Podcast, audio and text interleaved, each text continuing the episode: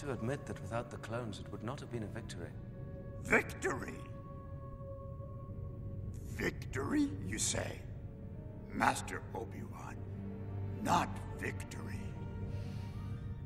The shroud of the dark side has fallen. Begun. The Clone War has.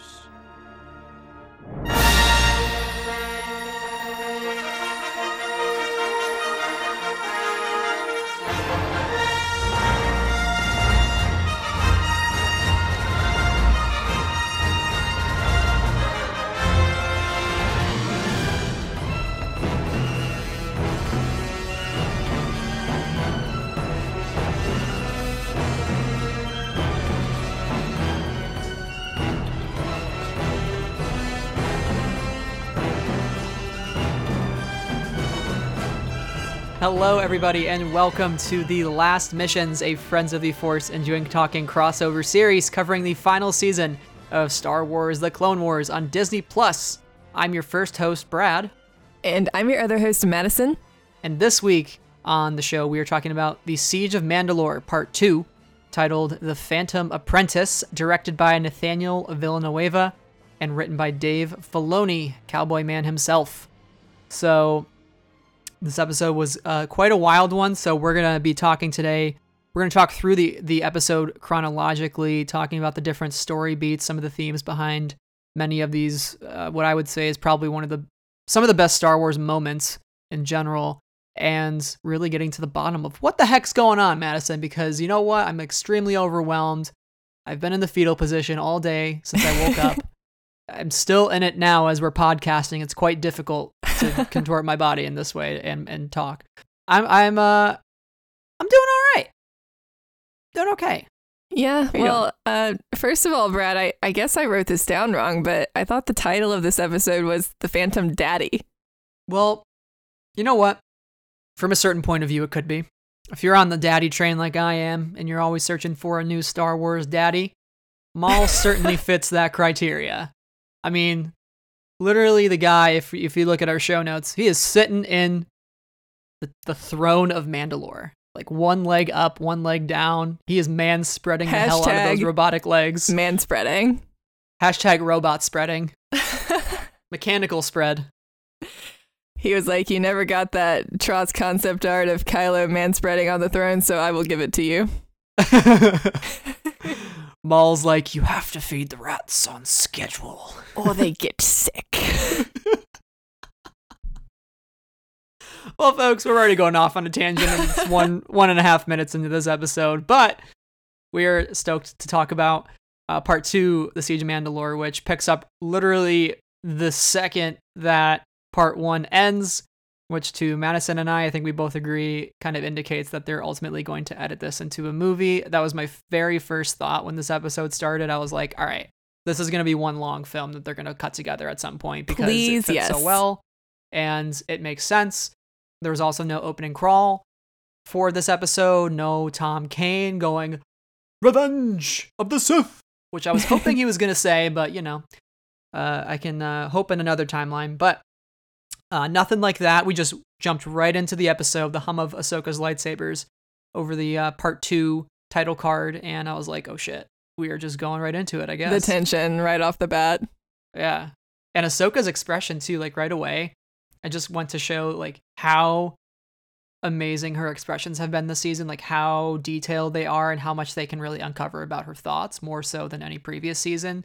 So like right away you can already tell that she feels the stress of the situation just Oh, by yeah. her body language and facial animations alone. And uh, I was there kind of with her, Madison. I was pretty stressed this entire episode. I was my heart was racing and it was very difficult.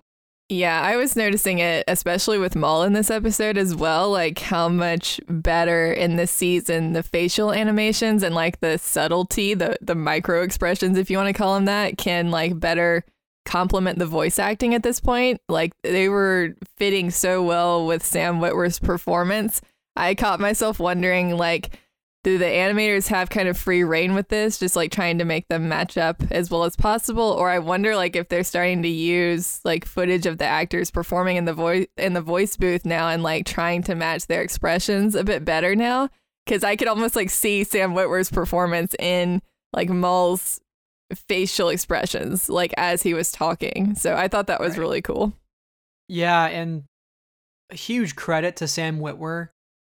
He he just completely in this episode solidified for me that he is the best voice actor in Star Wars, hands down. Like he needs to be put in literally any project that he can be. He needs to be put in live action immediately. He needs to be involved in this franchise as much as possible because his level of acting is just beyond anything I've ever seen when it comes to voice acting. It's, I it's just mean, uh, jaw dropping. I've been saying this for a couple years now, but Crimson Dawn series, Disney Plus, Darth Maul, Qi'ra, have Sam Witwer do the voice, Ray Park play Maul.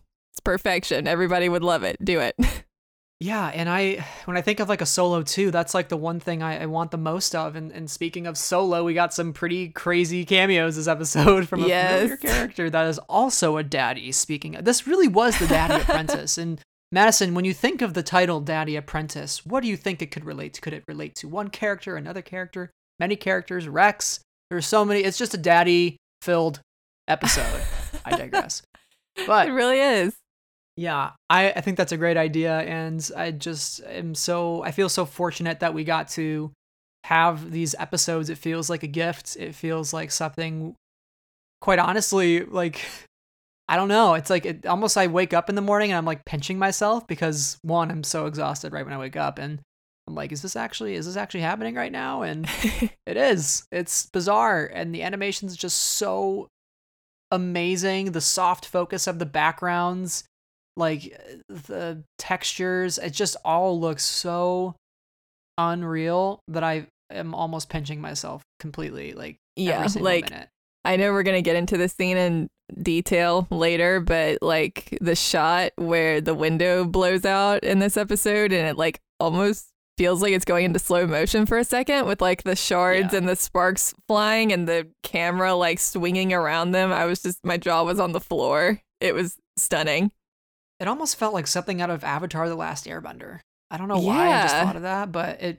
I'm trying to think of like a particular moment, but I can't off the top of my head. But it kind of felt that similar vibe, like Mhm. Zuko versus Aang sort of moment, you know. Mm-hmm. Uh, and I don't know about you, but I, I don't know if it's just the excitement of everything, and I really try my best to temp- tamper down my my high coming off of these episodes because I don't want to make huge, grand statements about you know rankings or anything. Because again, the emotion can really get to you right off the bat, and you're like, "That's the best thing I've ever seen." And it's very easy to get into that mindset. But I truly do think after sitting with this episode for quite some time today and rewatching it, this might be one of my favorite episodes of the Clone Wars, like top five at least. Mm-hmm. I don't Yeah, think that's unfair to say. I will say, like, this is the only episode of this season that I watched back to back, like twice in a row. Um, Yeah, I've been watching all of them two or three times, but I've been like spreading out those viewings. But this one was like when I got to the end, I immediately wanted to start over and watch it again because it was just mind blowing. and there's so many things in it that is so layered. And when you think back to that Sam Witwer interview where he said this arc is going to change the way we view Star Wars, I think this, I think the last episode was definitely a lot of setup, but this was actually where you start to get into that meat of, okay, here's how I view Revenge of the Sith now. And also, here's how I kind of view the entirety of the prequels, including the Clone Wars. Like, things are now changing in my mind, and they're starting to formulate a little better just through the eyes of Darth Maul now. And it, like, yeah, completely fleshes out Darth Maul is probably one of my favorite villains ever, honestly. Like, yeah, again, a, a testament to Witwer's performance and also just how much we've been through with this character and how much we're going to eventually go through in Rebels. it's crazy. Like, just to talk about my journey with Maul that I've been having over the past couple of weeks. I've started to call it my Maul epiphany because I don't know what's happening, but I've spent like my entire life hating Maul, and that's no like diss to Maul. I always thought he was super cool. Thought he was an amazing to watch in the Phantom Menace, like his fighting. I was always so impressed by Ray Park, but I always hated him because of like what he did. He he killed Qui Gon. He killed Satine. I just had so many grudges against him because of what he was doing to so many other characters that I loved that I didn't really find my like compassion for Maul until like the past few weeks, I would say. and I can't even explain why it happened now. I don't I don't know.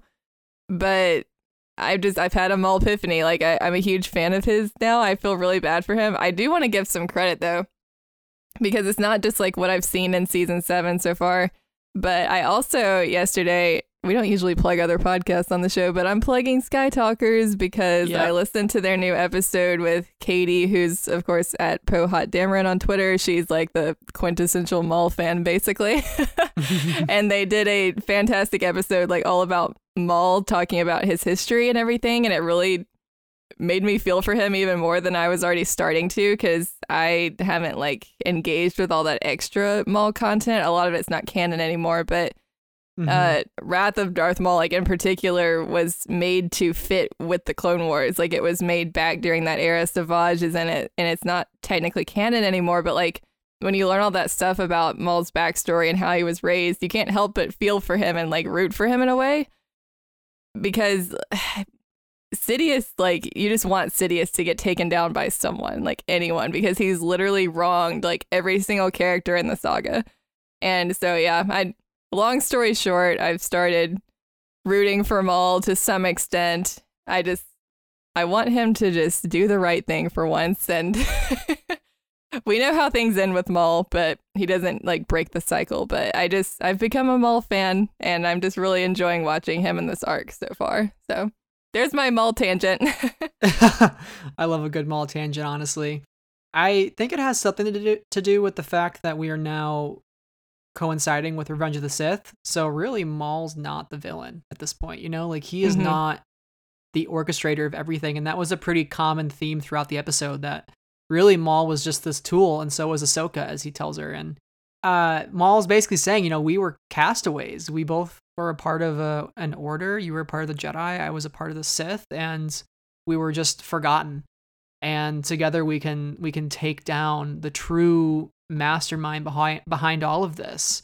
And Mhm. whether or not Maul's intentions are good, and maybe he just wants to eliminate Sidious from the picture to take his own power, which is what Ahsoka thinks. Maybe maybe he doesn't really want all this power. Maybe he just wants to continue running his crime syndicates and not have Sidious get in the way of that.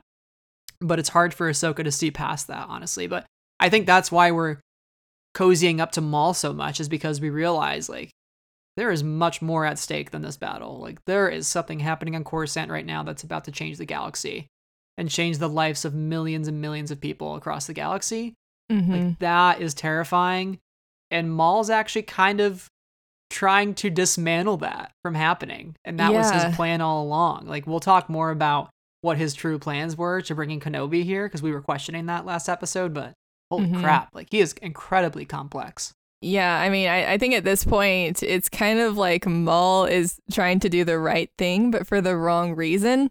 Like, like his motivations are selfish. He just wants to get rid of Sidious because he hates Sidious and he's tired of Sidious controlling his life. It's not like he wants to save the galaxy and save the good guys, you know?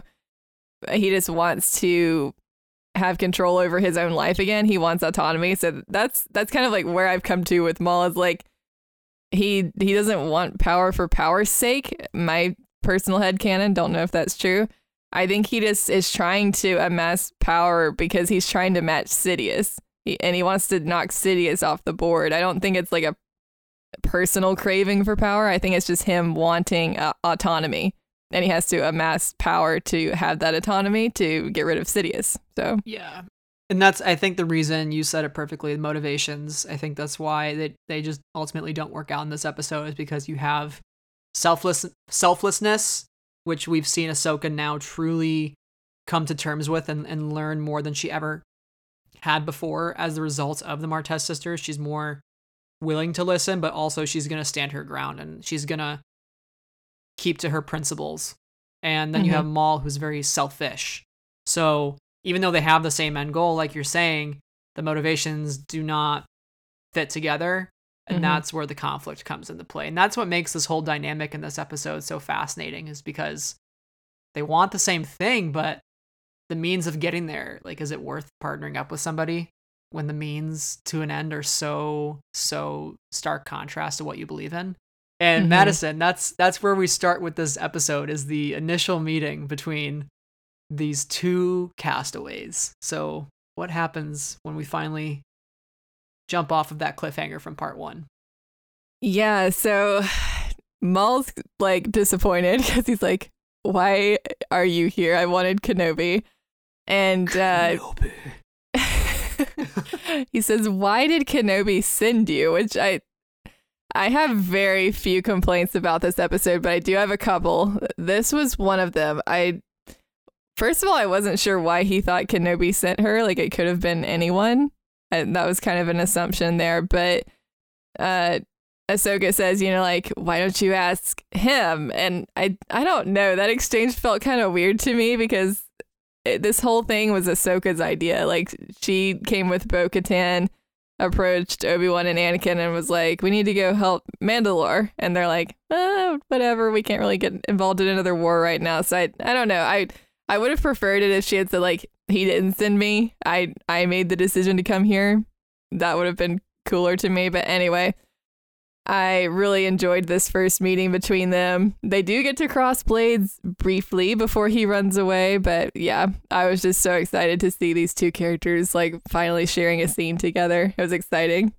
One of the the funniest things that they uh, that Maul said. I think you and I have been joking a lot off air about the uh, Maul and Ahsoka dynamic, and uh, folks, just a disclaimer here on this episode. Uh, Madison and I can say that we are floating the idea of of Ahsoka and Maul. Brad is floating the idea. I dove headfirst into the deep end a few days ago. and it's just fun, you know, like whether or not how seriously we take it, it's just kind of funny. So we have just been like texting back and forth, just funny comments from what we think Maul would say to Ahsoka to try to hit on her because it's just it's just kind of funny. And he initially starts his episode with, Well, yes, I imagine we have several mutual friends. And I was like, This would definitely be Maul's pickup line on Tinder. 100%. Yeah. Like, if he mashed with Ahsoka, he'd be like, Yes, well, I heard we have mutual, several mutual friends. And she'd be like, Is that what you call it? I don't think that's what I call it. mutual enemies is more like it. Yeah. I was like, Maul, you're off to a rocky start, man. You're off to a rocky start here. granted, granted. He did a great job later. I gotta say. but yeah, this is just my disclaimer for the rest of the episode. I'm gonna be making a lot of Malsoka jokes, if you want to call that the ship name. Uh, and I think a lot of people kind of misinterpret what shipping is nowadays. They think you have to only ship stuff that's canon, like stuff that actually happens in the story, and that's that's not how shipping works. Never how it's operated in the history of fandom. It's putting any two characters you like together because you like the idea of it not necessarily because it happens. So I like right. the idea of and Ahsoka at some point in the future if they had had a thing. I know I'm 100% aware it never does, and I am completely okay with that, but I think it's a fun idea, so I'm rolling with it. yeah. And sometimes you can also ship, I feel like you can ship characters too, even like non romantically, like you'd like them as a pairing, as some sort of meant to be together, even like a like a bro like, TP together, huh? like a bro TP, like they're BFFs forever. Yeah, like pretty much. Like they are kind of divine enemies. They're always going to butt heads with each other. They're always going to have run ins with each other. And that is what we see later on in Rebels. And I just find the dynamic between them so fascinating that it's like I want to pick apart every single line and understand any sort of underlying implication I can. Mm-hmm. Whether there's subtleties of uh, not necessarily romantic tension, but just uh, any sort of tension, you know. And and I think that's the fun of it. Yeah, it's it's not something as simple as like oh the sexual tension. Like no, there's right. a lot more layers to it than that that we yeah. find interesting between their characters because they do have a lot in common actually. Yeah, which is really fascinating that this episode put that in perspective. Mm-hmm. Which later on kind of now builds the case of why they're so friendly towards each other in Rebels it's like weren't they kind of adversaries during the Clone Wars? And it's like, well, you thought, sort of, but but Siege Mandalore says otherwise. They almost aligned with each other. So wait a crazy. minute. Brad, I know what their relationship status is. Like if they were on Facebook, their oh, relationship no. status would be it's complicated. I think it's it was just such a interesting uh, start to the episode, and he starts to talk about this this plan and how there's this this really larger force at play, and it's Darth Sidious, and Ahsoka has no idea who that is, and mm-hmm. we as the audience are like, oh shit, like Maul knows about Order sixty six. He knows everything that's being orchestrated right from the beginning. He may not have known it in Phantom Menace, but he has now come to terms with what is going to happen. He's mm-hmm. come to terms with who he is and this larger plan and how he doesn't actually matter. Same thing Ahsoka's going through. She doesn't necessarily matter in the larger context of the order because she was cast aside by the council. She was guilty before proven innocent. And mm-hmm. that's why she's willing to listen to him and not just go for his throat initially. He, he she stands there and listens, you know? And that's the first step in this whole thing is like the Jedi don't normally listen. Anakin or Obi-Wan would have just went head first. I mean, think about Anakin in Attack of the Clones. Obi-Wan's no, I'm like taking him now. no. No, Anakin, no. No. you know, like that's the kind Anakin, of shit you deal with. Anakin, yes. like and Ahsoka again, coming off of Martez sister arc, she's compassionate. She wants to hear people out. She wants to understand other perspectives, and that's why she gives Maul a chance. Yeah, she does. Uh, I that was something that was really fascinating to me in this episode was like kind of being let in on like how much does Maul know? When did he know it? I think that's kind of interesting to think about. And he's talking to Jesse of all people who saw this coming. He takes Jesse hostage and he's like interrogating him. Yeah, like Kylo and Poe style in The Force Awakens. And he starts talking about the plan because Maul I've started to realize that Maul will just talk and talk to anybody who will listen. He's talking to this random clone, right? He's like, the plan. Not even I was made aware of its grand design, but I played my part. And do you know what happened to me? I was cast aside. So that made me like think, how much did Maul know? Because he clearly didn't know everything, but he seems to be aware of like the clone's purpose. So that makes me wonder like did he know about Order 66? Because he says he didn't, he wasn't aware of its grand design. What does that mean? Because he, he seems to know about Order 66. He knows what the clones have been purposed for. And I thought that was really interesting. And then, too, to throw another crazy element in here, not only does he have all this prior knowledge, but he had a vision, apparently. He had a dream. So Anakin's not the only one having crazy dreams right now uh, he had a dream about all of this and he hears the name Skywalker. I I don't know about you, Brad, but I got chills when I heard all this. Yeah, and also too, that's that information comes from from Almec when Ahsoka's confronting them in their jail cell. this is a great moment in the episode where yeah, Almec's like, "Hmm, that name I, I think he talked about a name that I might recognize. And then Ahsoka's like, help him recognize Bo. And she just like starts walking towards him, like, like grabbing her fist. And he's like, okay, okay. And he's like, the, the name is, and then he gets shot, like Attack of the Clone style when Zam yeah. Wesell's like, it was a bounty hunter called, and then she gets shot. But um, hearing that name, and you hear the subtle theme of Darth Vader in minor key, which is very much a replication of when Vader later dies in Return of the Jedi. That soft Imperial March theme that plays very slowly. It's the same exact theme that plays over. Well, Almec saying the name Anakin Skywalker. Speaking of Return of the Jedi, this reminded me of Return of the Jedi for a different reason. It made me actually think of Yoda talking to Luke right before he dies, and his when he says there is another Skywalker, and then that theme plays like um, the twinkly kind of imperial march plays when Luke yeah. is like looking really sad after he sa- says that, and I was like, ooh, neat parallel there.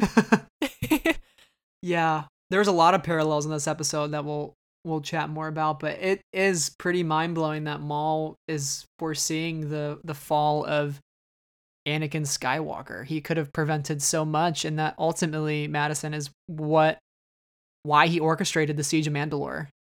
Because of Anakin, yeah. Like I I was so intrigued by all of this because one of the things I've always like dreamed about over the years was like, man, I never got to see a Vader and Maul showdown. Like I had always thought about that for a long time and I kind of got my hopes up about it when Rebel season 2 happened and they were both on Malachor, but alas, they their paths did not cross.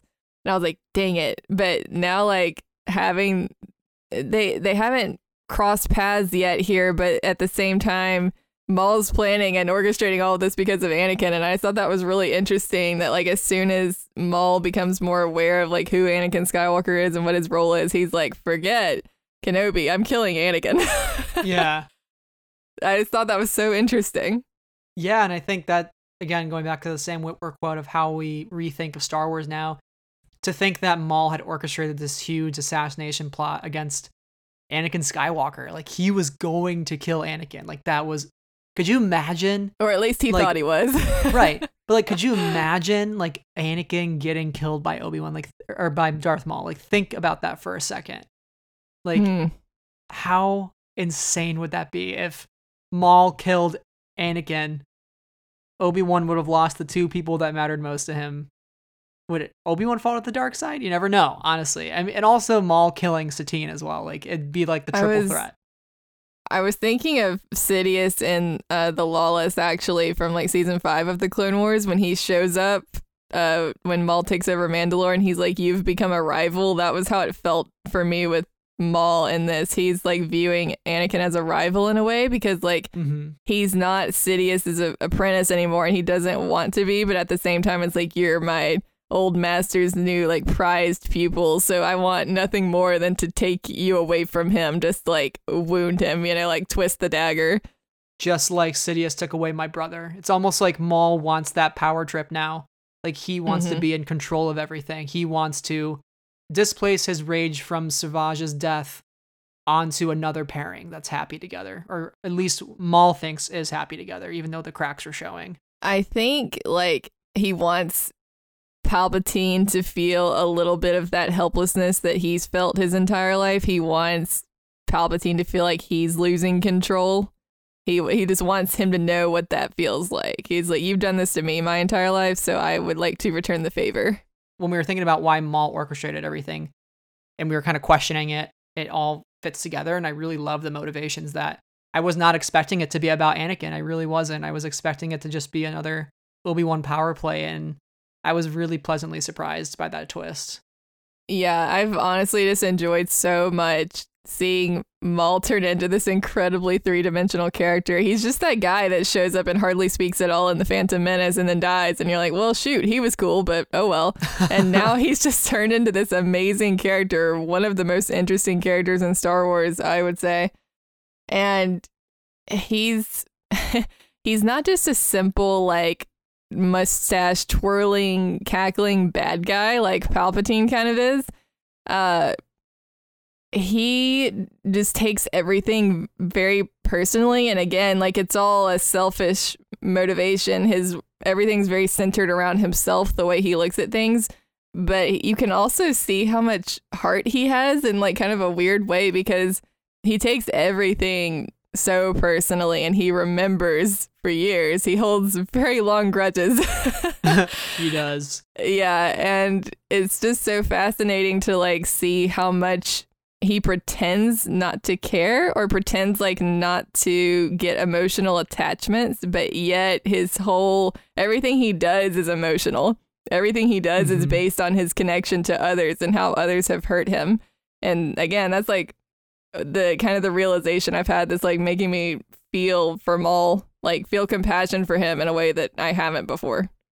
Can you imagine how annoyed he must be that Ahsoka says Obi Wan had a more important engagement? Can you think about how hurt Obi or Darth Maul is by that statement? More important than me? No way. No, no, he he can't have a more important adversary than I. This is impossible. I'm number one always. that's it. That's the emotional Maul. That's the emotional Maul we're talking about.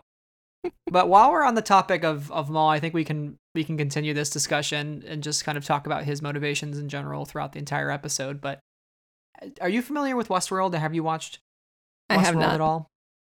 So Nope. I guess like very light Westworld spoilers for those of you out there. I'll I'll go as light as I can, but the the whole idea of of Westworld, I guess it becomes ultimately this battle of like free will versus uh, predestiny in, in a way. And there's one character that really embodies that ideal of going against what the people around us or you know the kind of uh the machine the quote unquote machine tells us that we need to live our lives by you know but instead of kind of following this path that is predetermined, we can break from that and and forge our own, you know, code and be who we want to be and not just go by some algorithm. So Mhm. I almost was thinking about Maul in that context throughout this episode because there's this whole theme of knowledge and destiny playing throughout the entirety of his his his many monologues and people just graciously watching him talk and people are surrounding him they're like wow his voice is really pretty I mean, But- would you interrupt him, Brad? no i really i really wouldn't uh but you know he talks about just like right in the beginning of the episode he seems all knowing he almost seems like omnipresent in a way to Ahsoka, you know, I believe your way of thinking is behind the times. And later on, he says, At the time, I thought Dooku was an old fool, but now I see he and I are the same, one step behind. And this is almost a direct reference to Dooku's pitch to Obi Wan in Attack of the Clones, where he says, You know, join me, Obi Wan. We can rule the Sith. And at that point, Maul probably learns about that and think, wow, thinks, wow, that was stupid of him to do. But now he's realizing Dooku wasn't a fool. He was actually right. We are all just part of the machine and these things are predetermined, much like the clones, which Maul says, "How ch- how charming you actually believe I can't get what from you what I need, and clones are only bred for combat, all part of the plan, the only plan that matters." So it's like he thinks that because of his this knowledge that he contains now, like he can kind of play the system in a way that everything still transpires, but he survives and he thrives in this this new chaos that's to come, as he says. But that's where everything kind of goes wrong in this episode, and that's why you see him become so desperate at the end, like somebody that's just completely trapped and he hadn't accounted for any of this. And he was like, No, we're all gonna die. Like, this wasn't in his plan because he thought the whole time he could just get away with this and he could Mm-hmm. Let the events transpire and change his own destiny, but let the destiny of others play out. And he thought, you know, you all are just a part of this tool. You have no control over it.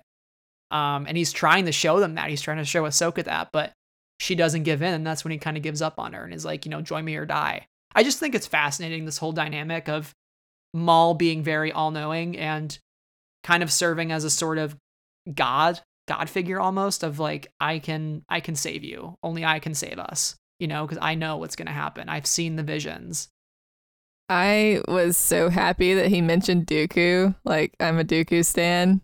I, but also, like, big condolences to me hearing about his passing in this episode. oh madison how did he how did he die madison let's let's recap yeah, so uh, he was unfortunately beheaded by none other than Anakin Skywalker, another character that I stand. So it's it's very complicated when one character you stand beheads another character you stand, but that's life as a Star Wars fan. Um, seems like he really could have used a hand in the situation Oh goodness. yeah, so moving right on past that. Uh, uh, I, I couldn't believe Maul, let alone like mention Dooku again. That that was a callback to Son of Dathomir, which was cool. But he, I loved how he said that they were one and the same because they're both apprentices of Sidious, who were used by Sidious and then discarded when the time came. Because Sidious always had another in mind. He was always looking for the chosen one and he knew who that was. So I just thought that was really cool, like having a character in universe drawing parallels between himself and another character. That was felt really meta to me, and it was really cool. Mhm. So yeah, I loved it. Yeah. And yeah, again, going back to Dooku making his pitch to Obi Wan in Attack of the Clones. Yeah, I was thinking about that moment a lot in this episode because I was like, here we are again. The the the good guy never takes the bad guy's hand and bad things always happen afterwards. and I always like catch myself wondering what would have happened? What, what if Obi-Wan had listened to Dooku? What if he had gone with Dooku to like help destroy Sidious? What if he had believed Dooku and returned and like I don't know, and the Jedi had actually listened to him and started really looking into Sidious because I feel like they just kind of ignored that for a while until Revenge of the Sith rolls around and they're like, "Oh shoot, maybe we should start trying a bit harder to find this Sidious guy." Like, what if they had tried harder? What if they had listened to Dooku? And then in this episode, I'm like, what if Ahsoka had listened to Maul? Like, because she mm-hmm. does, but then he mentions Anakin and she goes off the rails, and that that moment felt very Rey to me actually, because Rey always had the tendency of like Ben Solo's just trying to talk to her and trying to talk things out, especially in TROS. And she just always draws her lightsaber and attacks. And that reminded me of that here because Maul's just trying to talk things out, and Ahsoka, the lightsider, is the one that draws her lightsaber and makes him fight. Mm-hmm. And what did he do? He didn't do anything wrong. Everything he was saying was true, but she didn't she couldn't handle the truth. Yeah. she didn't she didn't like him pointing out the flaws in her master that she didn't want to see, and so she attacks him for it. I was like, "Dang, I mean, a lot of people I'm sure are rooting for Ahsoka here, but should we be? Because she's resorting to violence here when it's not necessary." That's perfectly put. You can't handle the truth. That is the Yeah. problem with the Jedi because they've been bred to basically think prophecies are scary. We shouldn't believe them. We shouldn't study them. That's why Dooku ultimately became uh, one of the Lost 20, is because he was fascinated by prophecies. He was fascinated by what could be or what what was destined to be. But the Jedi hid all that knowledge away. So when you when you breed a Jedi order that is basically saying no everything is as the force wills it and is presented in front of me i can't accept otherwise that's why every conflict in the in the in the star wars saga is as it is you know and when the truth actually comes out our jedi protagonists don't know how to handle it Mhm. luke doesn't know how to handle vader being his father rey doesn't initially know how to handle that the fact that she's nobody she's very conflicted with that and um ahsoka can't live with the knowledge that Anakin actually might turn to the dark side. So instead of hearing things out and maybe discussing these prophecies or these visions, they're they're conditioned to just resort to defensive mode, you know, and Mhm. I got to keep my guard up because if I give in whatsoever to these prophecies or these visions and hear anybody out on the other side, then I'm going to be tempted by the dark side. But what the Jedi Yeah. don't realize is there's a little gray area where you can cooperate to create balance. And if it just took either Obi-Wan listening to Dooku or if it just took Ahsoka actually taking Maul's hand and shooting a call to Anakin and being like, "Hey, you know that guy you're hanging out with right now in his office? Yeah, you should uh put your lightsaber through his neck." Uh we could have avoided so much. But the Jedi aren't balanced enough Yeah. to listen to the other side. what I what I do think is interesting and and different about Ahsoka here, and again is another parallel to how Rey handled things. Uh, I'm thinking about TLJ here too. There were a lot of TLJ parallels in this episode, which we're going to be talking about, but Ahsoka had no problem with Maul dissing the Jedi, and she's she's not uh, on good terms with the Jedi right now, particularly the the Council. Uh, referencing her face when when Obi Wan mentions the Jedi the Jedi Council in this episode. she's like, "Ugh, those guys." But she she doesn't care when Maul's like talking about the hypocrisy of the Jedi. She's kind of like, "Yeah, you're right. That's why I left." You know, she's not denying it at all. What what upsets her is when he goes after Anakin because that's personal. It's not the the code and the ideals of the Jedi that she's defending here. It's defending my her her older brother basically Right. because she's so attached to Anakin. It's that attachment. And same with Rey and Kylo. When he's trying to talk to her, when they keep having force bonds and TLJ, she doesn't want to listen. She shoots at him. She's shouting at him, all kinds of things. And I don't think it's because, like, it's partially because of this kind of construct she has in her mind of like, oh, resistance good, first order bad. But she doesn't really have any personal investment in that yet. It's her reaction is more rooted in the personal, like Ahsoka, because she's upset because he killed Han Solo. You killed your father. I don't understand that. My parents threw me away like garbage. You shouldn't have ever killed your father. That's her like motivation there. And so I thought that was like an interesting parallel between the motivations of Rey and Ahsoka and that they're both very personally motivated.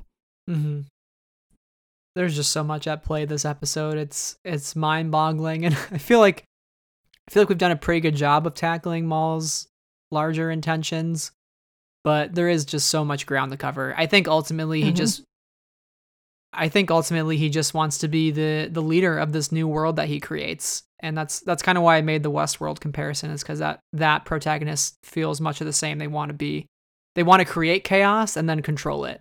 Much like how Mhm. Maul talks about, you know, there's no law, there's no order, but what's about to happen will fit that mold. And I want to be on top of the pyramid. So join me and we'll take down Sidious and we can we can I guess rule together. I don't know where Maul would go after that, but with with Ahsoka, but who who who knows? That whole exchange was so good when she says, "With your help, the Jedi can stop Sidious before it's too late." And he says, "Too late for what? The Republic to fall it already has, and you just can't see it. There's no justice, no law, no order, except for the one that will replace it. The time of the Jedi has passed. They cannot defeat Sidious, but together you and I can." Like that Yeah. whole speech was so good, and it's so true. Like the Republic fell as soon as the war started. They just didn't Mhm. know because Sidious had orchestrated all of it. Don't say they didn't know. There's only one person that knew, and his name is Bail Organa. Let me tell you. Okay, we are dis. We the fandom is constantly dissing on Bail Organa. Well, there's not enough respect for that man because you see an Attack of the Clones when Sheev's looking over at that Grand Army. Bail Organa, he's looking to the side. He is upset as hell because he knows this is the end of democracy as we know it. So just gotta got, gotta defend my man there. Bail Organa is a legend. I will not argue with you there.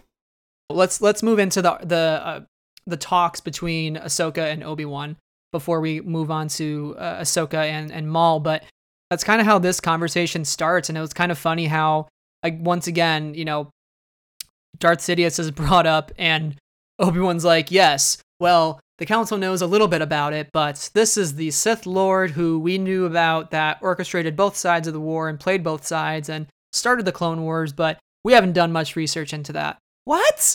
Why haven't you guys done much research? Are you crazy? You know there's a double agent and you're that's that started the war and you like you guys are just now like being like, oh, maybe we should actually get more information on this guy. No, you waited Right. too long. You Right. waited too long. See, okay. My question is what what is he referencing here? Is he talking about what Dooku told him? Is he also referencing Yoda's visions in the Lost Missions? Like did Yoda tell people about those? Like I, I'm just wondering what is Obi-Wan referencing here when he's talking about his knowledge of Sidious and what the council knows? Did he report to them what Dooku said or no? I think so. And maybe partially has to do with Maul existing, knowing that at the end of the Phantom Menace, Mace Windu and Yoda's like, but who was destroyed, the master or the apprentice, you know? So obviously Mhm. they know they know the master is still out there somewhere. Yes. And I really think it largely does have to do with with Dooku. Because they, they bring up the fact that Dooku had that knowledge. Obi-Wan says that in the conversation, but he's like, you know, we we don't have that knowledge anymore. Anakin's killed him. Which by the way, Right, yeah. To know that we were past that scene at this point, that Dooku's dead. That that like da- Anakin's a dad. Oh my god, he's a dad. And dad. I'm a dad. I'm a father. And there's we're like, holy crap! Like we're in it. We're in the thick of it. Mm-hmm. I don't know. it's yeah, he's like, shame Dooku got killed and we can't get information out of him. And I'm like, yeah, good job, y'all. You had like a million chances to capture him over the course of the war. I was like, Obi Wan, you just had to get flung into that railing, didn't you? Come on, come on, man. yeah, uh, this this conversation was very shocking to me. I did not expect to see Obi Wan again. Honestly, I thought Ahsoka had seen the last of Obi Wan and Anakin, and they wouldn't show up again. But there was Obi Wan. We're in the middle of Revenge of the Sith, and all this stuff is happening. He's being sent to Utapau, like craziness. But yeah, they have a great conversation here that I thought was really interesting, where he actually tells Ahsoka about Anakin's assignment to spy on the Chancellor. And there's like so many layers happening here. I just mind blown. But there's so much happening with Obi-Wan here because he he seems to both understand like the council is trying to find out, you know, what's going on here, get to the bottom of the conspiracy so ends justify the means, but he also seems to be I it always seemed to me that he was very personally upset by them making Anakin do this because he knows how much it hurts Anakin to have to do it. Um, and he actually says here when he's talking to Ahsoka, the council isn't always right. And I was like, oh, interesting. So it feels like Obi Wan feels like maybe the council isn't doing the right thing here, but he kind of understands why they're doing it. but because he's sympathizing with Anakin having to do this, he's like, Ahsoka, maybe you should give Anakin a call and like check up on him and like help him. I don't know, uh, reconcile with this. I don't really know what Obi Wan was wanting her to say because Ahsoka's like, uh, I'm not the best person to be like defending the council here. right. So it's just, it almost felt like Obi Wan was kind of using her in a way. I don't know if that's too harsh a wording, but it almost felt like he knows that Ahsoka is one of the few people left that Anakin really trusts and strongly cares about. So he's like, "You talk Anakin into doing this, Ahsoka." Like, I don't know. I actually I read it less as Obi Wan pushing her into doing something as him actually not acknowledging that. Listen, I'm a part of this, Ahsoka. There's really not much I can do to change them. There's really not much reason I should because at this point in the game, it's not it's going to do nothing but hurt my reputation. You on the other hand, I know you're you're outside the circle. We're not perfect. I know that from Master Qui-Gon. I know the council is not perfect. I've seen it happen in a story like Master and Apprentice, but you on the other hand, you can afford to have this conversation with Anakin. You can be his advocate. You can be the you know the co- the coach in his his uh, corner of the boxing ring, you know. I can't necessarily be that because it's almost like a conflict of of interest. You know, the council wants one thing, and I know what's best for my Padawan, but I can't quite have that sort of relationship, you know? So I think he knows that Ahsoka has that deeper level of attachment to Anakin in a way that he'll never understand.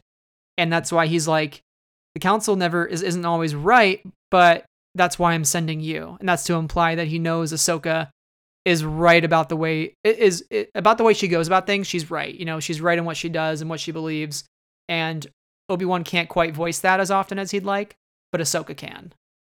Not to go on an on an uh, Obi-Wan tangent here, but you saying that just made me think like I I feel a lot of anger towards Obi-Wan at this point in time because he he should have stuck up for his Padawan. He should have stood up for Anakin and he mm-hmm. didn't because of what you just said. It's like a conflict of interest. It's almost like the Jedi playing politics with each other, and Obi Wan doesn't want to challenge the Council. See, Qui Gon never had a problem challenging the Council. He was always the controversial one, the one going against the grain. And Obi Wan was always like, Master, if you would just follow the code, you would be on the you would be on the council already, you know. And Qui Gon's like, I don't care about all that crap. Right. so that was how they were different. Qui Gon's the man. Qui Gon is the man, and Obi Wan's always more diplomatic, if that's the word. He's always trying to smooth things over and not stoke conflict. So he he doesn't challenge the council, in my opinion, when he should. And he should have said, "Don't put Anakin in this position," you know, because he tells Anakin in Episode Three, "I don't like that they're putting you in the situation. Like, I get it. I understand. They have that conversation after he gets the assignment. Like, Obi Wan's like, I know, I'm sorry, Anakin, but it's the way it is. But I'm like, you should go to the council and say, don't put Anakin in this position. Like, if there's any way to avoid this, you should mm-hmm. do it. But uh, in my opinion, the council was using Anakin like a tool. Yeah. And they didn't care about the personal side of it. They were just using that to their advantage. It was like uh the Jedi got very ends justify the means. Like if you've read Dark Disciple, which I don't want to spoil, but the Jedi have very much lost sight of their moral compass at this point.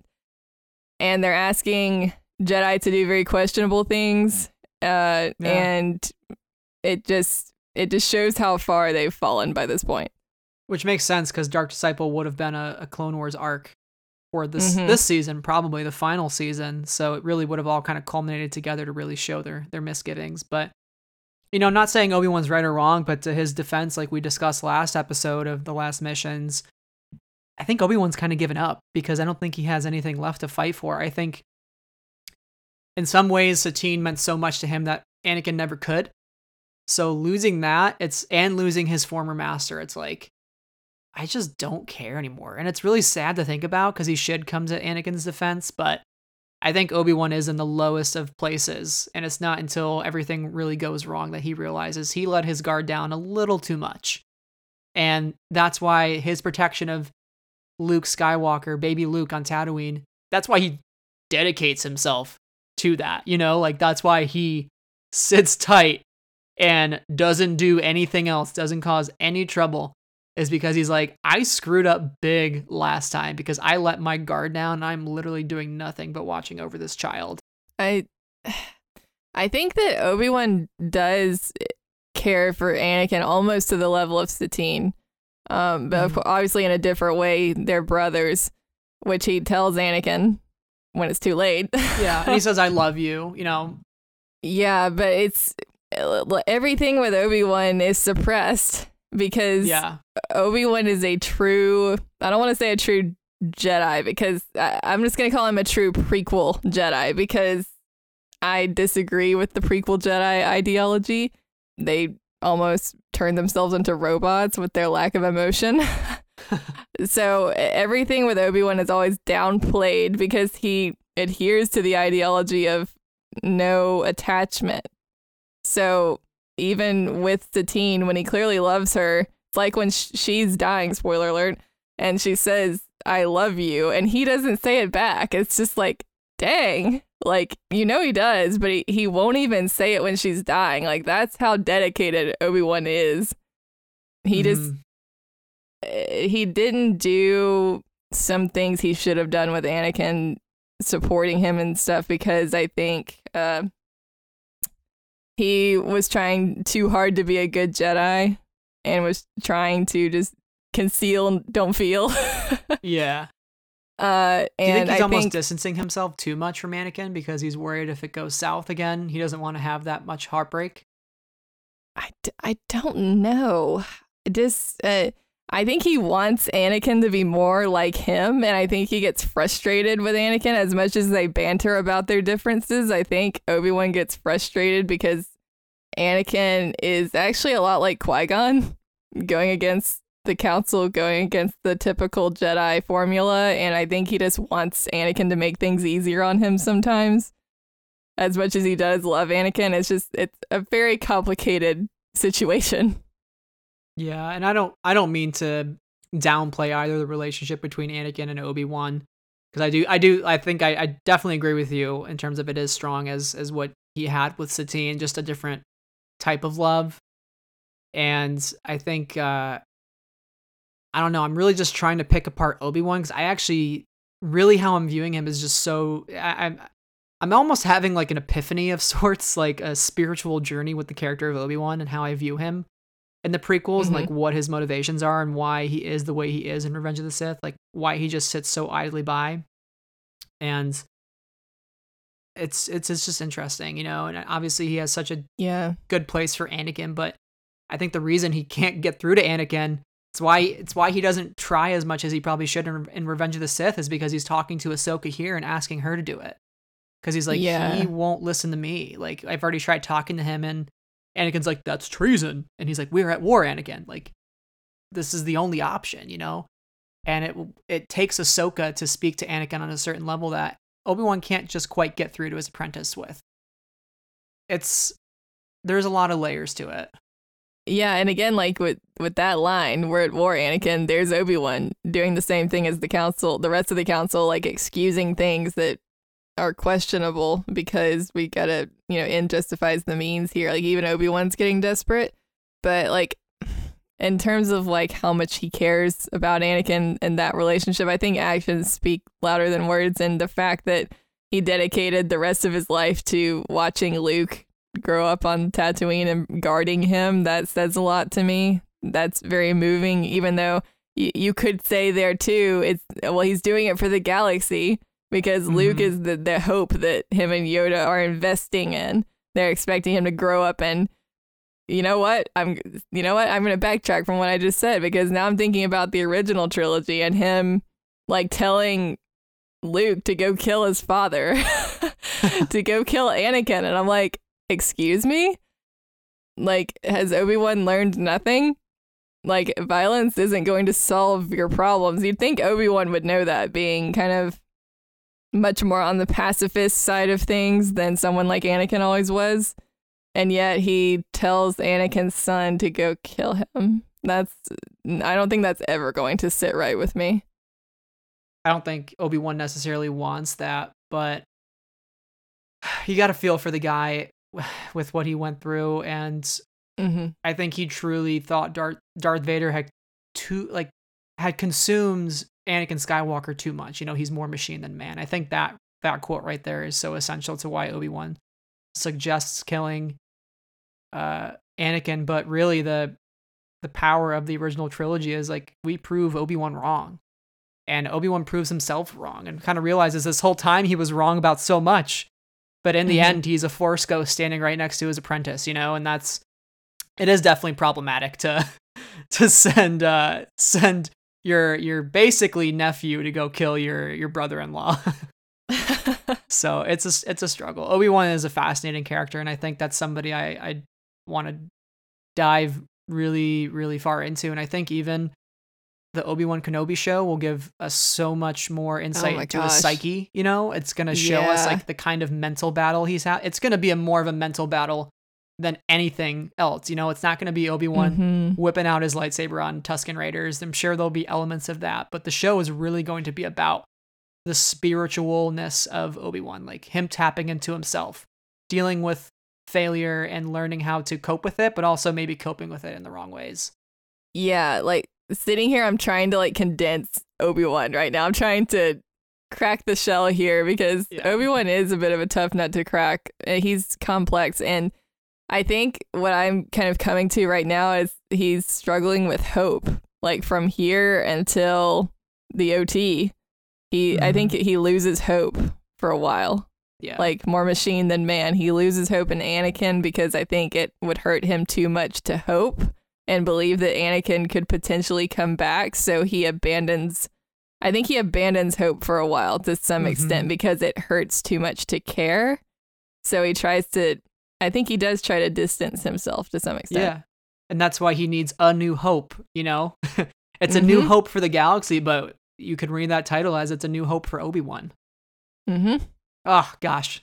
This is great. Star, this is good Star stuff. Wars is good. Star Wars is good. Like Obi Wan, we're we're going on an Obi Wan tangent because like this arc is is just oh, it's so good with him. It's so rich with Obi Wan content and this breaking this him apart. one this one episode is so dense. I could talk about Yeah. it for hours, like with each different character and like why they're doing what they're doing. Yeah, it's it's fascinating stuff. But I'm sure we could talk about Obi Wan for forever. I could probably sit here another hour and talk to do a character study of him. But let's let's wrap up with what the one last thing that he tells.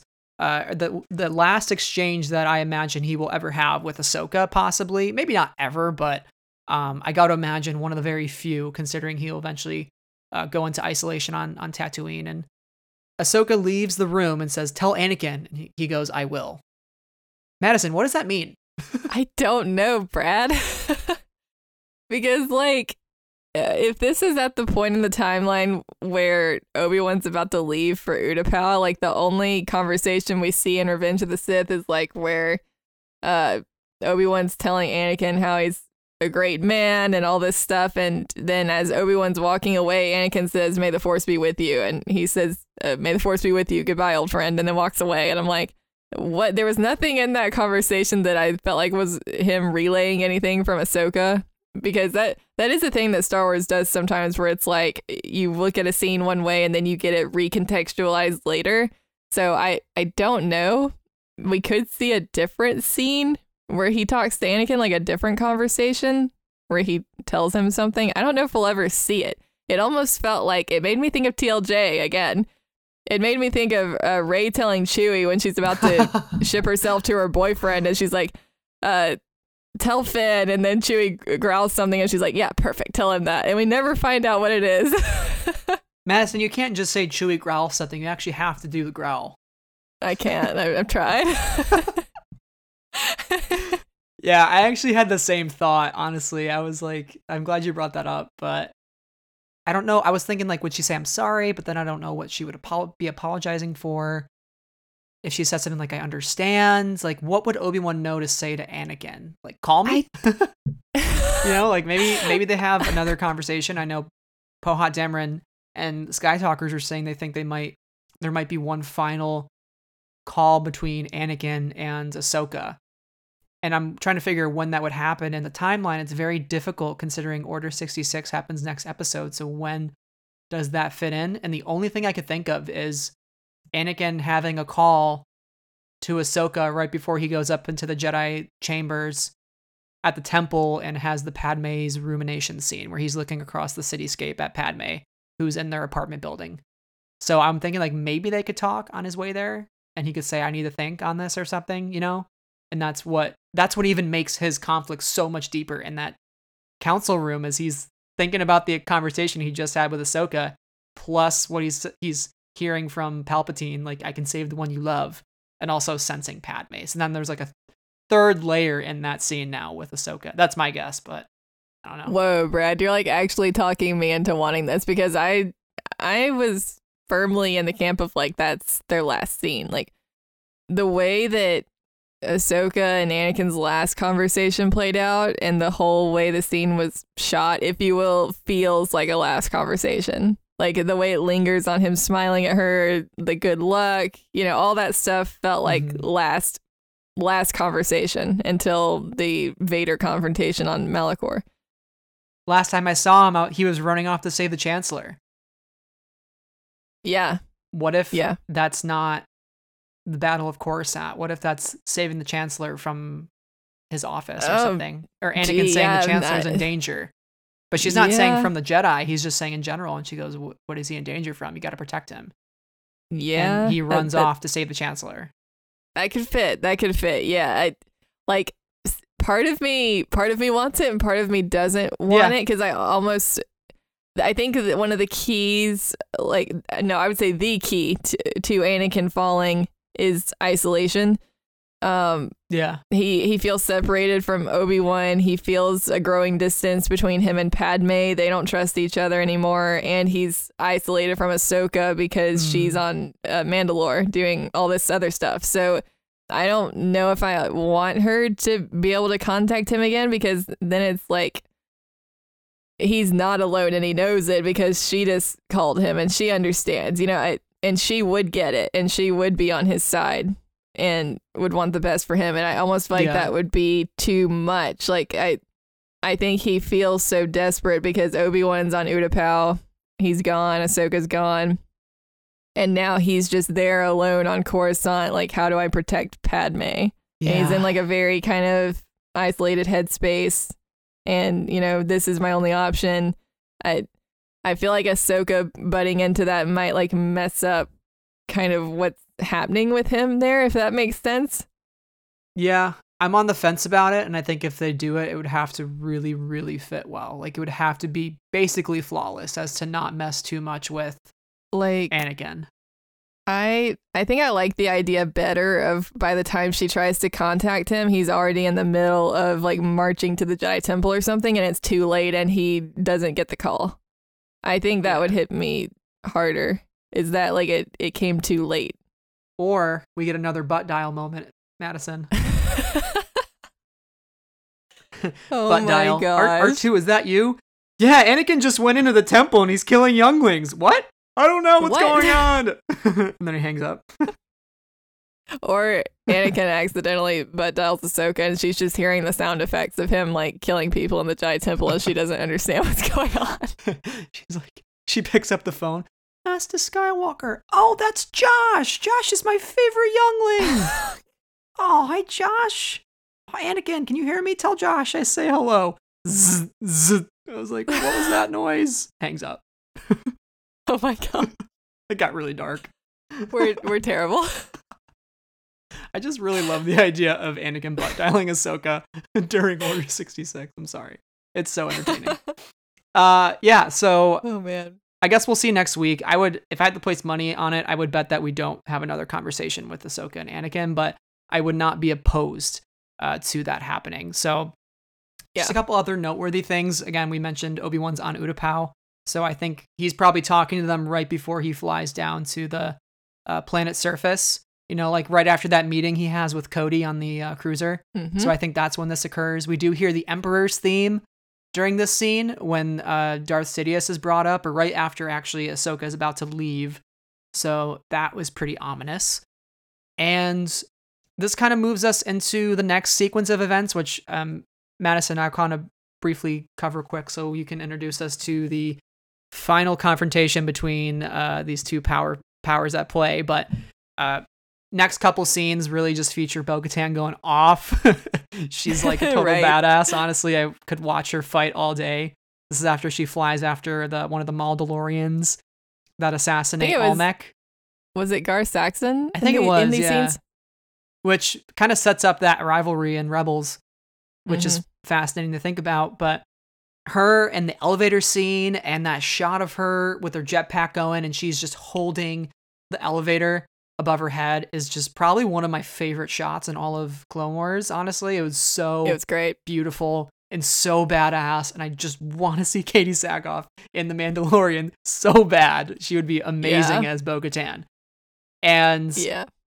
so that happens, and then we go into the underneath layers of Mandalore once more, Madison, and introduce us to Daddy number two of the episode.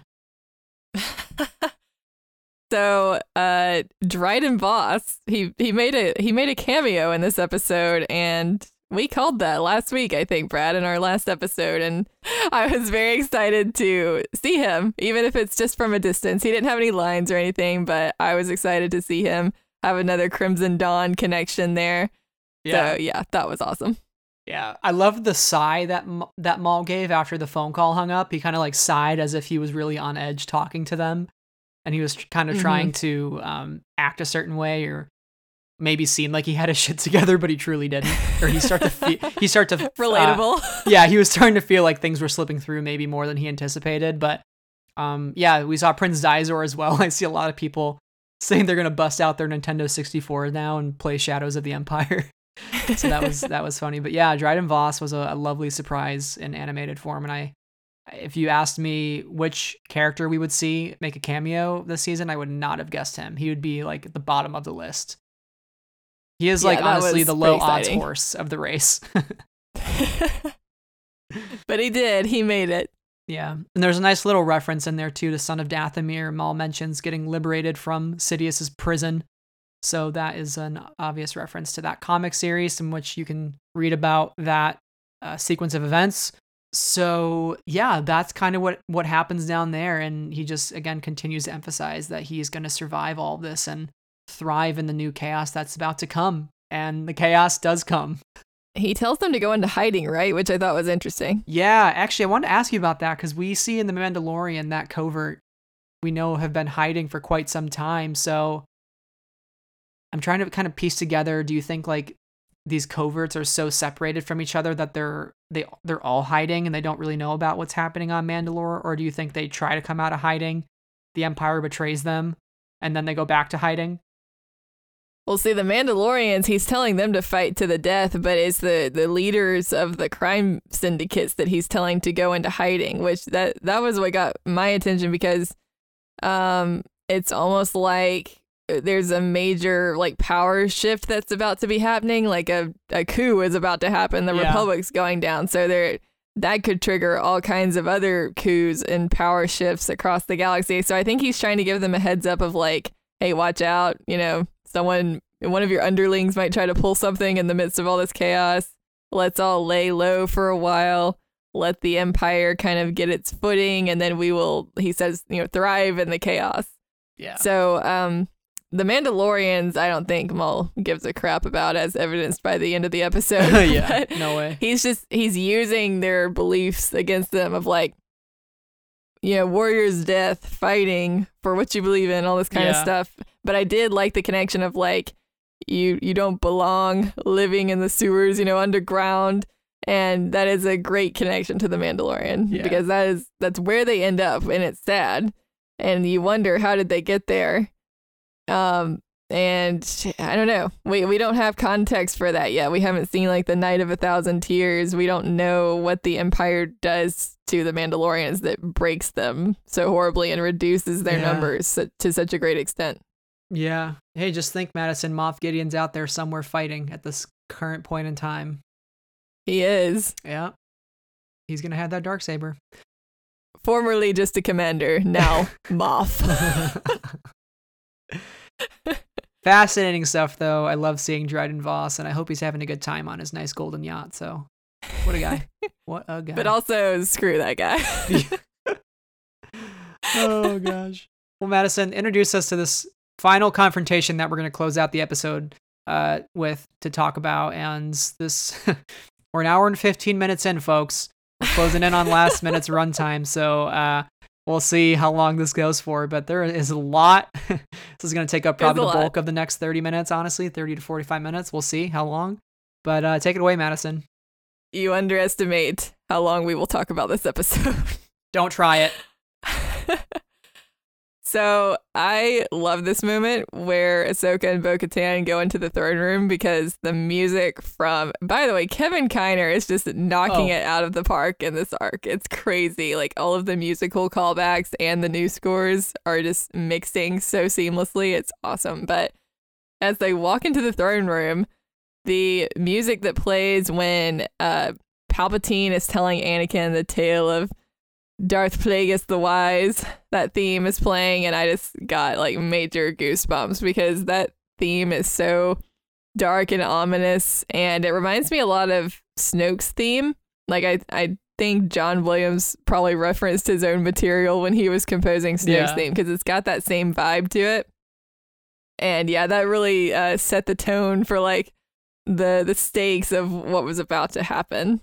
Yeah, it was again when those doors slide open and you see him just on that chair with with uh Jesse right next to him with handcuffs, you're like, oh shit. Yeah, What's gonna happen? You, like about to go down. Kind of keeps you on the edge of your seat. And I gotta admit, Maul's hilarious in this scene. He is so good. I love when he takes He the is. handcuffs off Jesse and he goes, Runk along. There you go. go back to your clone buddies. Yeah, and he says, "Go back So to your good. brother, your brothers, right?" Which Oh yeah. I, I almost felt like a soft moment there because it's like he got separated from his brother Savage and he got to send a brother back to his brothers. Yeah. Oh, I'm just gonna go cry now. so good. So deep. Yeah, you know, Maul kicks Bo Katan out pretty quick. The explosions start outside.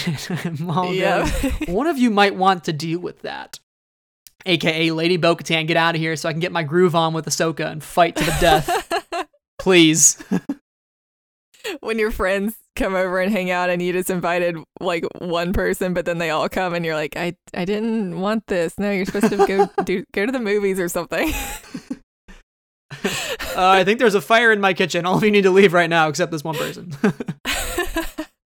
yeah, so good. Yeah, it's uh, this scene takes a, a really interesting turn and gets so incredibly complex. And I love Maul looking out the window and saying, you know, everybody down there is blissfully ignorant, going back to his sort of omnipresence that he thinks he has, but is soon going to be taken away from him. And it's why he's going to really resort to some uh, crazy shenanigans in these next couple episodes to to escape. But you know, he talks about Palpatine being behind everything in the shadows always, but soon, very soon, he will reveal himself. And Mhm. um, it was funny. I realized that was a, a, a connection to the Rise of Skywalker. Surprisingly enough, when Leia in the beginning of the movie says Palpatine, uh, she's quite literally says lurk or uh, in the shadows always, the same as Maul does. So clearly, Sith lords have a thing for uh, lurking mysteriously in dark places that you can't find, and specifically Palpatine. Yeah. So I, I just love this whole conversation. He's, he starts with You were motivated to leave by the hypocrisy of the Jedi Council. We were both tools for greater power. So right away, he's establishing this is why you should listen to me, Ahsoka, is because we're both coming from the same place. We were both cast aside by our orders, by our masters. They don't care about us. We were just part of the plan, you know? We were we were on this path to help them and then whatever. We were we don't matter now, you know? And then Ahsoka kind of actually responds to that pretty well. She's like, Yeah, I guess I kind of agree because mm-hmm. I put my whole life into the order and they turned their backs on me pretty quick. Yeah. Yeah, I mentioned this earlier in the episode, but I really want to give props to Maul in this scene because, like, you can't help but compare it to the throne room scene in TLJ. It's a very obvious parallel. This I felt like this entire episode was Dave Filoni. Dave Filoni's like love letter to TLJ. um, and Maul did a much better job, I gotta say, than Kylo of making his pitch. Absolutely. Kylo Kylo is not the most eloquent individual. Uh, he's very blunt and to the point, and things often come out wrong. but Maul did a great job of just eloquently laying it all out there. Like he's like got his whiteboard and his markers, and he's like doing a Venn diagram, and it's like, look, me, you, same. and Ahsoka's like, he wow, you're and, right. and puts a heart around it. oh my god. Kylo's like, "You're nothing to me." Oh shit! I didn't mean to say that. yeah, he he just does a great job of laying it all out there, and everything he's saying is true. Like the the Jedi were hypocrites. They did turn their backs on Ahsoka after all that she did for them. The Republic is falling. Sidious is rising. You know, together you and I can do something about it. He's like, let's team up. And it was great. And I was honestly expecting Ahsoka to kind of reject him outright. And she she didn't.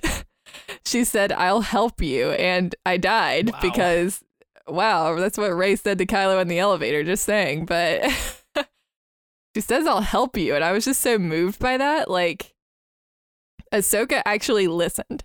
And I think what, what moved me so much about the scene is the shock on Maul's face after she says she'll help him.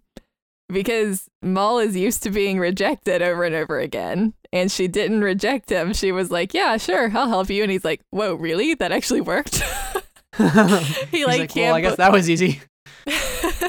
he's like, This is too good to be true. And of course he's right because of the turn this takes in a minute. But I I was impressed by Ahsoka actually that she was willing to listen because she goes into this situation like having heard all of these terrible things about Maul probably from Obi-Wan and Anakin and she has all these preconceived notions about him. Uh, but she actually takes the time to listen and be like, you know what, you're making some good points. Like maybe we do have some things in common and like maybe we could work together to take down Sidious. I just thought that was really cool that she actually considered it. Um and going back to TLJ parallels again because can't help myself, it's like right there. Uh she actually was going to take his hand metaphorically when she says I'll help you. Like Rey didn't get that far. She considered it, but then she immediately goes for the lightsaber and like it's back to combat mode again. Mhm. Like Rey immediately kind of handled the situation with resorting to aggression again instead of like talking it out. And Ahsoka almost goes the other way. She almost goes the other way and listens and like figures out a third way you could say. But then he he takes that personal shot at Anakin and her point of view yeah. because he talks about how Anakin. Well, I'm getting ahead of myself. When she says, I'll help you, she's like, but you have to answer one question. He's like, you have but to ask it. And I'm like, whoa, why is that so hot? But anyway, he's like, yes, I'll answer any question you have. Just join me. Uh, and she's like, what do you Truth or want? dare? Truth. Spin the bottle. Let me put this Uh, bottle on the ground real quick and spin it. We don't have to do that, Maul. Okay. Putting the bottle back. oh my gosh. Oh god, don't let me go on the tangent, Madison. Just keep going. She's like, What do you want with Anakin Skywalker? Because she's heard about the vision and all this stuff, and he says he's the key to everything. And she says to bring balance to the Force. Because that's probably what she's been hearing all these years is Anakin's the chosen one. He's supposed to bring balance to the Force. And Maul then says the complete opposite to her. Uh, he says to destroy. He has long been groomed for his role as my master's new apprentice. And she says, You lie. So here's where she like starts to go, okay, maybe this wasn't such a good idea. But the thing is, Maul's totally right. yeah. Yeah. we will watch your career with great interest. Like Palpatine has been grooming Anakin the whole time. And can I just say, I really appreciated that word usage mm-hmm. because he actually used the word groomed. Yeah. And so many Star Wars fans are hard on characters like Anakin, Maul, Ben Solo, all who were groomed to be these killers for years. Mhm. And they had this person inside their head, you know? And people just brush that aside And it's like you can't brush that aside. That's key to their character, and that's why we should have compassion for them. It's like they didn't ask for this. They didn't ask for Palpatine to come in and ruin their lives. And I just really appreciated Maul seeing that. And you like he probably relates to Anakin in that way, but it's also again the the rivalry trumps everything because he wants to get back at Sidious. But anyway, uh, this is the part where he admits that he orchestrated all of this to lure Anakin here to to kill him, and that's when Ahsoka's like done. Yeah. And she says, I know, Anakin, your vision is flawed. She just declares it right there. Like, I don't care what vision the Force gave you. It's it's wrong. The Force is wrong. I know Anakin. I know better. And he wouldn't do that. So uh, then then Maul comes back with, I see the Padawan needs one last lesson. Hot. Honestly, That would, that would be Maul's 3 a.m. text that was so Ahsoka. Ah- Blocked. Ahsoka bl- blocks collar. Sorry, this Verizon user has blocked your number. oh man. when you when you think about it though, again, going back to the TLJ parallels with this scene and, and Ben and Rey, it is still even though Rey does resort to the lightsaber pull initially, the the scene really does still play out the same because Rey wants to take Ben's hand, and then Ben quickly goes back to that Kylo mentality of like, let the past die, kill it. Skywalker, Snoke, Mhm. the Jedi, the Sith, all of it. We're gonna tear it down. And she's like, don't do this, Ben. Please don't go this way. And uh, great TikTok sound effect now, by the way. It's great if you haven't already uh, downloaded TikTok. There's plenty of those that are used uh, with that sound effect. But at that point, she goes, "This is not the Ben's hand. This is not Ben. This is not the guy who whose hand I wanted to take. Now this is back to Kylo. I wanted to take Ben's hand, you know. Mhm. And it's the same thing with Ahsoka here, you know. Yeah, okay, Maul, we can agree that we both want to take down Sidious. Yes, but I also want to kill Anakin Skywalker. Maul, you're not really making a great case for yourself now. And oh my gosh, Brad. Was that Let let it all die. The the Sith, Palpatine, Skywalker. the Jedi? It's the, yeah. it's the same. Oh my gosh. Yeah. gosh. So it's the same exact reversal of here, I'm presenting you this one thing. Great, I'm bought in. I'll take your hand. But also there's this there's this conditional aspect to it of Mhm. we need to do this other thing as well that goes against what you believe in. Oh, okay, well, I don't vibe with that. So now we're going to fight it out. And that's that's what kind of happens in both both scenarios unfortunately, and I think if Maul knowing full well he could have maybe left out the detail of killing Anakin or the Vision, or he could have lied to Ahsoka. I'm surprised, honestly, that he didn't lie. I'm surprised he told her the truth, but I guess that's how much faith he put in her to tell her the truth. And I think he think he I think he put too much faith in Ahsoka to think, yo, she was cast Mhm. aside, so it doesn't matter what I say to her, that nothing will push the wrong buttons, and it honestly did, and it kind of cost him his whole plan. Well, again, he was projecting. He's seeing a, a fellow cast aside apprentice, and I think he thought she would have that same anger and hatred towards her old master that he has towards his, and that maybe she would want some revenge. But she, he, he vastly underestimated the connection between Anakin and Ahsoka, Yeah. and that was that was his mistake. Absolutely. There's one other quote I want to talk about before we get into the fight, and this is when Maul says, Justice is merely a construct of the current power base, a base which means, according to my calculations, is about to change. Mm-hmm. I love this quote because it is really showing how much weight the Jedi have, and it kind of made me connect back to the Martez sisters arc, where the Martez sisters' parents parents died, and Luminara is like, "May the Force be with you." It's like, is that justice? like, Mhm. did you guys bring justice to Cad Bane? Like, no, you cost so many lives, but really, the Jedi are the current power base. So it really doesn't matter what they do, you know? So no matter what they do, even if it's wrong, it's going to be perceived as justice. So I just thought it was kind of an interesting comment, political commentary by Maul about the Jedi.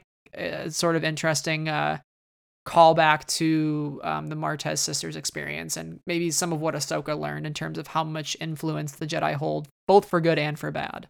he's he's totally right in that the the republic says justice is one thing. They have their own list of rules and laws and regulations. But then when the empire which he says you know is about it's about to change the empire is about to be in charge they're going to have a totally different set of rules and regulations and things that are okay and things that we're going to crack down on. In the their definition of justice is totally different than that of the republic. So i thought that was a great uh, point by Maul there yeah absolutely now comes the the great moment the battle is waging outside i love by the way how this the rest of this episode is so juxtaposed between Ahsoka battling Maul and also Rex battling on the ground. We do get a lot of shots with Mhm. him from his his point of view and him running for his life and trying to dive behind cover and you kind of were like, "Oh my god, is Rex going to die?" But you know he's not. But you Yeah. get that sort of feeling in your gut where you're like, "God, something's really just about to go wrong." And I think that's what this episode does well is it, it wants you to feel the stakes and I think that's it, it achieves it in every way possible, but we have the window blow in the slow mo shot, as you mentioned, and we get this incredible I'm gonna fight you. Ahsoka lights both of her lightsabers up. Maul gets his double bladed saber out and he does the same pose as Maul from Phantom Menace. And Madison, why why is he doing the same exact pose as the Phantom Menace? because it's Ray Park Indeed. doing Amazing. mocap yeah, iconic legendary Truly. And playing Ahsoka's motion capture is stunt performer Lauren Mary Kim, who I learned about in the credits, and she actually did some previous work on The Mandalorian as well, so she's uh, familiar with the Star Wars universe. But Madison, before uh, before we get into the the nitty gritty of the battle, what did you think of the motion capture, and how exciting was it to have Ray Park back? Oh my gosh. Yeah. I've been so hyped about this fight for a long time and I, I was not disappointed. Uh this was in terms of animation, my my favorite fight in the Clone Wars or Rebels purely because of how it was animated. I'm a huge fan of the mocap. I hope they do it in future animated series because it really makes a huge difference.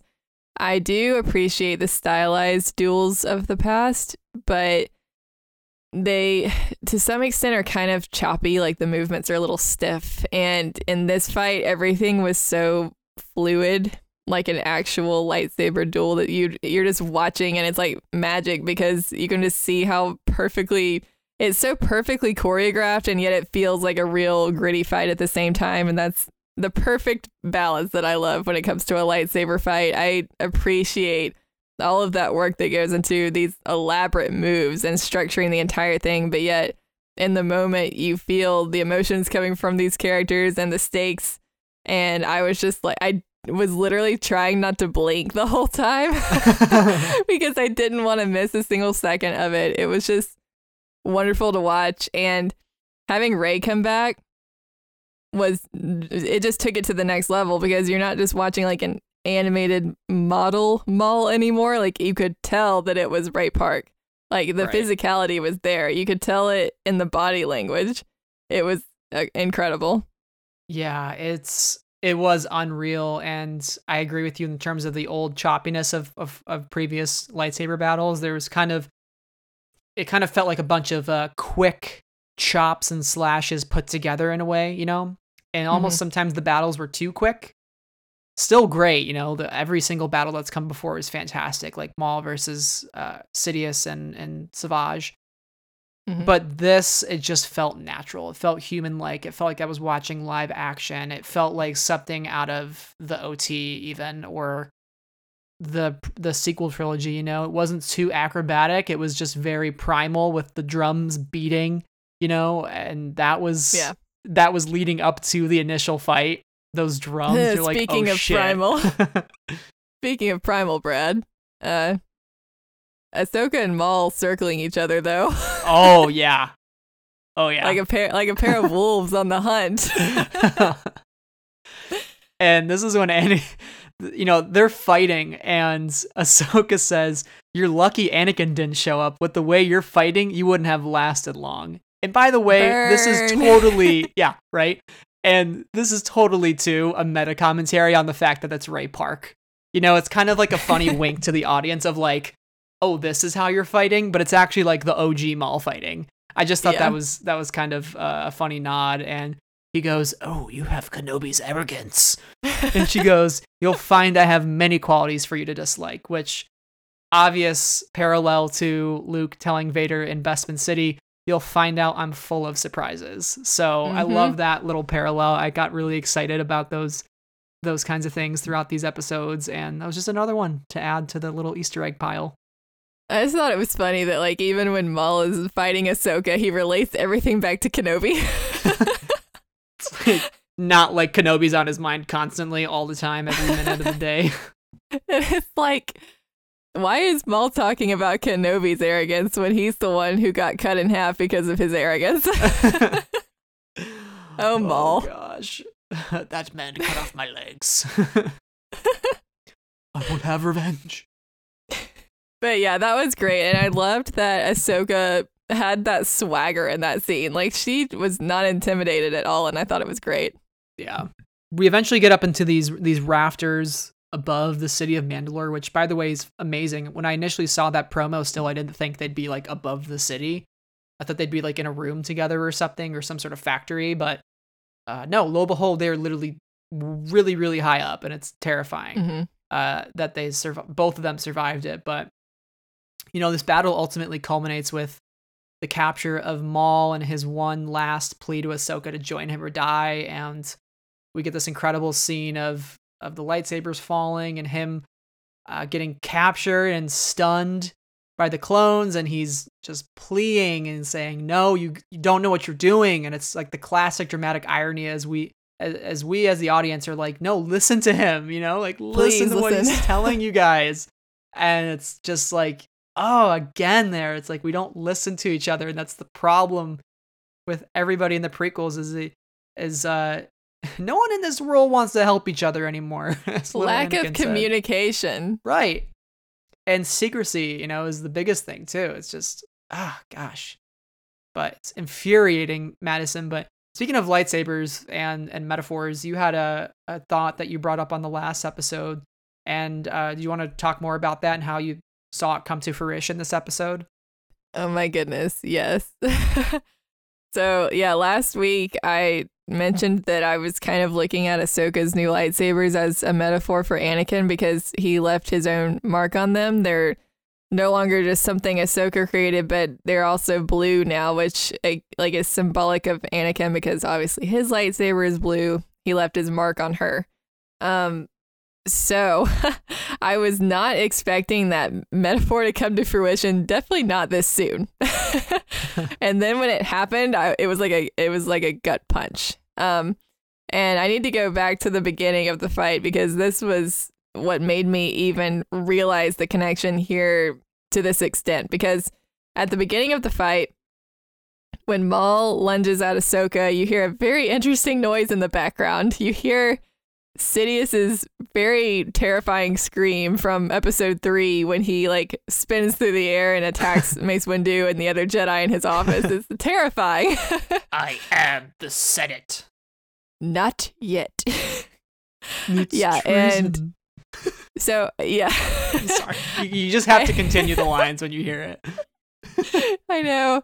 It's a habit at this point. Um, but I had an idea when I heard that on my second watch. It wasn't until my second watch that it like clicked like what that sound was. And I was like, holy moly, I need to like check something. So I played the Maul and Ahsoka fight and the Sidious versus the Jedi fight side by side and was floored because they match up perfectly, not like shot for shot, but in terms of what is transpiring on screen, they they match up startlingly well to the point where when Ahsoka's uh like bantering with Maul and she says, You're lucky Anakin didn't show up, it is the moment that Anakin lands and is like about to run into the Chancellor's office. The irony there is insane. So it builds and builds, and the moment when Ahsoka's lightsabers are knocked out of her hands is right after Anakin cuts off Mace Windu's arm and Palpatine is electrocuting Mace Windu and throws him out the window. Like, kid you not, no editing was required. The scenes played out at, at the perfect, uh, the same amount of time. It, it just all matched up perfectly and it was insane. And then it just keeps going. Like, no one can tell me this was not intentional because you keep going, and then at the same time that Maul is making his final offer to Ahsoka of join me, Sidious is making his offer to Anakin of come my apprentice. And ah- Ahsoka, of course, says never, but right after that, Anakin gives in, you know, I'll do whatever you ask. And it's just like, wow. Yeah. Like, the fact that those two scenes can just be put side by side, they're the same length, and everything matches up so well in terms of narrative. And it's like a perfect mirror of like Ahsoka doing the opposite. Like, Anakin is falling here, and Ahsoka is rising as like an, an avatar of the light. And it's just poetry. It rhymes, as Yeah. George Lucas would say. Yeah, it's it really is brilliant, and even the the window breaking and matches with the the chancellor's office window break, it just all fits together so well. And I think we'll we'll talk more about like the timeline of events as we preview the next episode here in just a, a minute or two. But when you when you sent that to me, my mind was blown. I had to like take a minute. Um, I was in the parking garage at work, and I had to like sit there before I drove home and just like decompress. It's a lot. I was like, wow, oh boy. Yeah. Yeah, I mean, it really is that last touch of Anakin for Ahsoka is, the, is those sabers. And interestingly enough, I think they are changing what was previously the Battle of Mandalore in the Ahsoka novel because I don't believe that's how she lost those sabers unless she gets them back in the next episode, unless she goes and finds them. Well, I guess she does because she Oh yeah, she does she find uses them. them. She's got to have weapons for Order 66. That's right. I wonder how in the world a metal detector. Yeah. you imagine her and Rex walking around with those like things that you use on the beach to detect like when there's jewelry underneath. Ding, ding, ding. Found it. Wait, But no, she has like a force version of it where she just like puts her two fingers up to her temples and like holds out her hand and closes her eyes and um her hand beeps. I don't know. it's like a radar for her lightsabers. But yeah, I guess uh, it just struck me now that those that's those aren't gone for good. But I do still think it is Same. symbolic. I still think your your theory fits. But yeah, the the final bit we see from Maul is him saying, "You're all going to burn. We're all going to die. You don't know what you're doing." And that is just I have never rooted for Maul more than I have in that one single moment right? and the way that oh god the way that ahsoka holds him up with the force and he goes no no let me die oh my god like i'm having so chills talking about it right now i've never been so like i don't know like i was so emotionally affected by that scene of like she's showing compassion but like she also doesn't know the implications of what she's doing at the same time and it's like she's trying to be that compassionate person that she learned to be more of from the Martez sisters, but like Ahsoka, you also got to listen to what he's saying too. Like, you, and the fact that to me that shows how little Maul actually cares about the power plays. Like it's it's all about his vengeance against Sidious, and outside of that, he he feels like his life is empty and his, he has no purpose because it- he doesn't even care. He's just like, let me fall, let me die, and that just utterly broke me. I've never Yeah. felt so much compassion and like sympathy for Maul in my life as like going through this arc and. Sam Witwer's performance was just stellar when he was screaming, you know, you're all going to burn, we're all going to die. You know, just that like raw desperation in his voice was gut wrenching. And not to make a horrible pun here, but some people are going to burn more literally than others. I'm sorry. I couldn't resist. wow. Maybe, maybe that's what Maul was seeing in his vision. oh, God.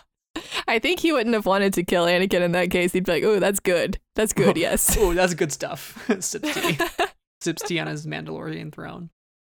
Watches it on his flat screen TV. I just gotta say though, I'm the biggest Sam Witwer stan. Honestly, like Sam Witwer. Listen, if you're listening to the last missions right now, please, for the love of God, come on the show. We have so many questions for you. Yes. And listeners, we are doing our best. we are We are trying. trying. we have a great potential lineup of people that we are going to be interviewing on the show, and he is one of the the people that we want to speak to very, very dearly. Like, oh God, I have so many questions, Madison. I assume, uh, what's Maz's line? Oh, I, I assume you need help desperately or something like that, but we desperately need an interview with Sam Witwer. Please. Mercy, give us an interview. that pretty much sums up most of this episode though. I mean, we've we've reached the end almost 2 hours later. I can't imagine what we're going to we're, we're going upwards each the episode. finale Madison, is going to be like four hours, Brad.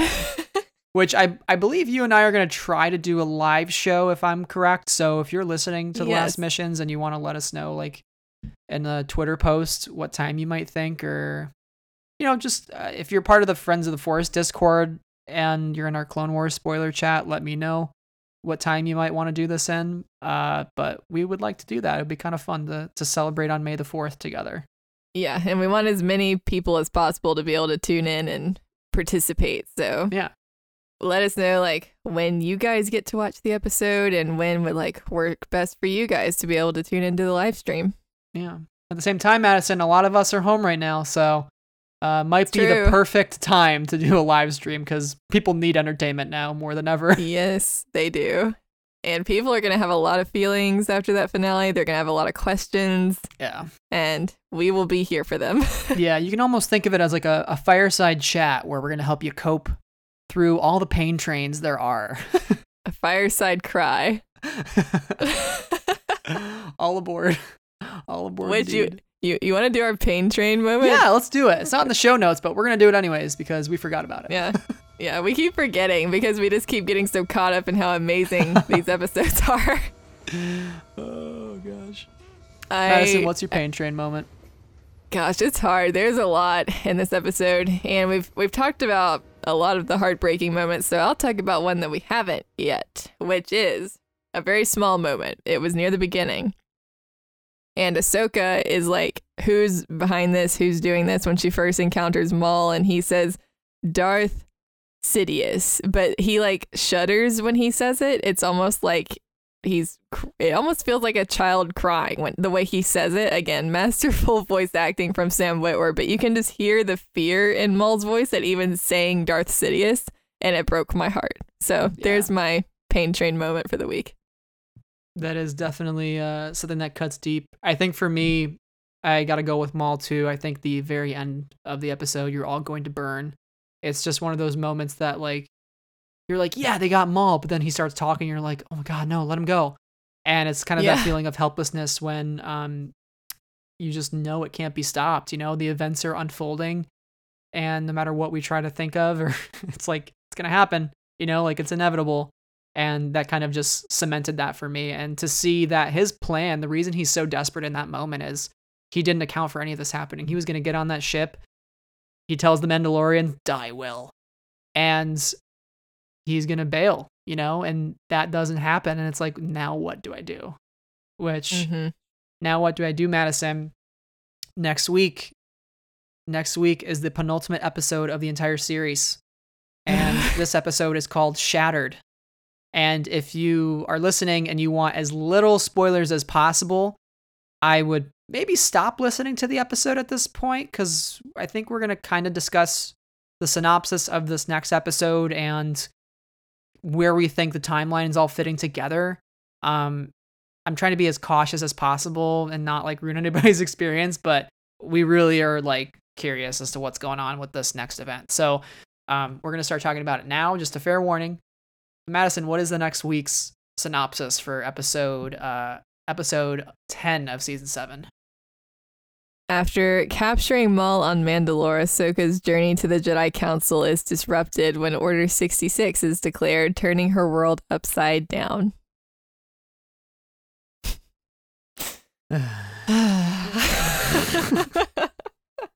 Everyone sighs around the world. It's as, it's as if a million voices suddenly cried out in terror and were silenced. If you listen closely, the when this episode drops on Disney Plus, you will hear thousands of hearts shattering around the world in unison. Oh god. it's no one's ready. nope. And I have to work that day and this is unfortunate. Um I'm to be distraught. so Oh man. there's a couple moving parts here. First off, we know from the trailer for the season, and I, I was thinking about this. There's a still of Maul flinging a door at a bunch of clones shooting at him, and I noticed it was the inside of an a Republic Star Cruiser, the same wall design and everything. And I was like, that's kind of curious. That's not the aesthetic of Mandalore. Now it makes sense. They're going to take Maul up to the ship with Ahsoka. They're going to go into hyperspace and they're going to try to go back to the Jedi Council and have Maul speak for himself. That's somehow going to get thwarted along the way because of Order 66. And they're going to have to escape on a Star Cruiser full of clones. Oh man. They're going to have ready. to link up together because they have no other option. They're the only two Force users on that whole ship. And they also simultaneously, Ahsoka needs to, to rescue Rex from everything Mhm. that's happening as well.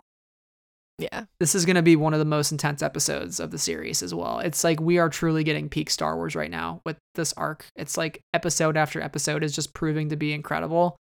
And I can't imagine once this is finally declared next week, it's going to be crazy. Yeah. I am dying to see a team up between Maul and Ahsoka in this episode. Um it, because there's just gonna be something so great about like the fact that first time he offered his hand she rejected and they ended up fighting. But i just really want to see them have to team up to survive.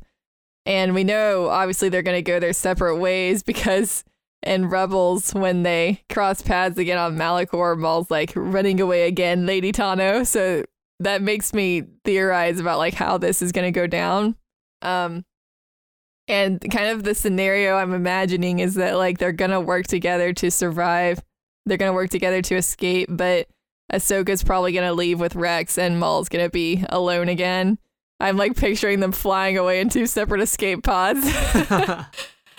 and yeah, it's, it's gonna be sad for Maul because it's gonna be like he tried again and failed to like find a partner right. and she she leaves. So it's gonna be sad, but it I will be at least happy that Ahsoka and Rex are able to survive together. Cheryl, who's a, a listener of the show, she had a question about Rex's chip. She was asking if it was ever confirmed somewhere in the past that Rex took his chip out. Because right now, my head headcanon is Rex doesn't have his chip any longer, but I don't know if that's legit. And now Rex and Maul are together in that transport. So if Order 66 hits when Rex is with Maul, do you think Rex would save Maul, even though he probably hates him? Hmm. I feel like Rex doesn't have any kind of personal grudge against Molly. He's just doing his job. So I I feel like he would be way more open to like working with someone like Maul to survive as opposed to someone like Obi-Wan, for instance, where it's a lot more personal. Uh I I do still think that Rex has his chip though, because I don't know when he would have taken it out in the past and like during the fives arc, he's still very much about like following the rules and stuff and he doesn't listen to fives when fives is trying to warn him. Uh, i think he's very struck by what happens to fives and it emotionally is a blow to him but i don't think he gets it at that point. I don't think he's listening to where he's like hey maybe i should check my head and like get this thing taken out. You know Yeah. like i don't i don't think he's at that point. I think it's going to be seeing order 66 is going to make him go like whoa all right yeah take this thing out of me now. Right. And you see him slumped over in the trailer as Ahsoka's leaping on top of the hologram table and she's got her lightsabers ignited, Yeah. which I imagine as the doors are closing, she's well, one, who's closing those doors for her? And two, I gotta imagine the clones are chasing her in that moment. So with Rex slumped over, did Let's- he just get his chip taken out? Did his chip malfunction? And that's why he doesn't go to Order 66? Did he have a malfunctioning chip? Okay, like here, yeah, I want to talk about this because there's like a million different ways this could happen with Rex. Um, I I don't really see Ahsoka doing like some emergency medical procedure in the midst of all this, so I I don't know if they're gonna be able to remove the chip yet. I'm wondering if he's going to attack Ahsoka and she like knocks him Mm. out. Like, would that work? Like, how does how does Order 66 work? Because it's not like the clones are permanently in Order 66 mode, is it? Like, wouldn't it eventually wear off and they like revert to default? Like, I don't know if that makes any sense, but it, I wonder if like if she knocks out Rex and then he wakes up later, will he be out of that like killing Jedi zone? yeah, I I would imagine it's permanent. It might initially be strong because there's so many Jedi But obviously, as the volume of Jedi decrease, the the kind of the hunger to kill them also decreases, although it's still there, you know. So I, w- I would imagine that Yeah. that never goes away. The Jedi are always the enemy now, you know, and that's kind of Palpul- Palpatine's giant machination. But I would Mhm. assume that there might be a pretty emotional moment where she's got to take the chip out and she's like, "Stay with me, buddy," you know, like a Cara Dune and Mando moment. Uh, I Yeah. imagine we'll get something like that where he is just off the deep end, going, "Good clones follow orders" or something, and he's like trying to kill Ahsoka, and she's like pinning him down, going like, "No, I got to get this out of you." Brad, you're gonna make me you're gonna make me cry, Brad. Stop. I'm telling you, we're gonna we're I I that's gonna be like the heart of one of these episodes is how do they survive with each other, you know, and like they're Oh all they have left, essentially. Yeah, But you know what's gonna make me cry more? Is the fact that while she's taking out his chip, Maul's gonna be holding off the other clones. Ooh. He gives them the time they need. Yeah. Oh, That would be great. that would be interesting. We need him, Maul. Okay. Okay, Lady if Why, though? He's just a clone. Not to me. so my my next question that we want to pose is the Revenge of the Sith timeline is heavily debated. My thinking is if we follow your your theory that the fight with Maul is happening while Mace Windu's getting his his arm chopped off, Anakin becomes Darth Vader at that moment, and we declare Order sixty six. But who's to say how long it takes Anakin to get to the Jedi Temple? You know, it could be Mhm. another 30 minutes to an hour from the Chancellor's office to rally the troops together. So the question is if the synopsis of this episode is saying Order 66, I got to imagine that's not a spoiler if they're opening openly putting it out there, so it's going to be the main part of the episode, right? So it's probably going to happen right away. And if it happens right away and these episodes are sequentially happening like literally the moment that the one before ends, as we've seen, I got to imagine Order 66 maybe is happening, you know, within the next 5 minutes of this of this arc, you know.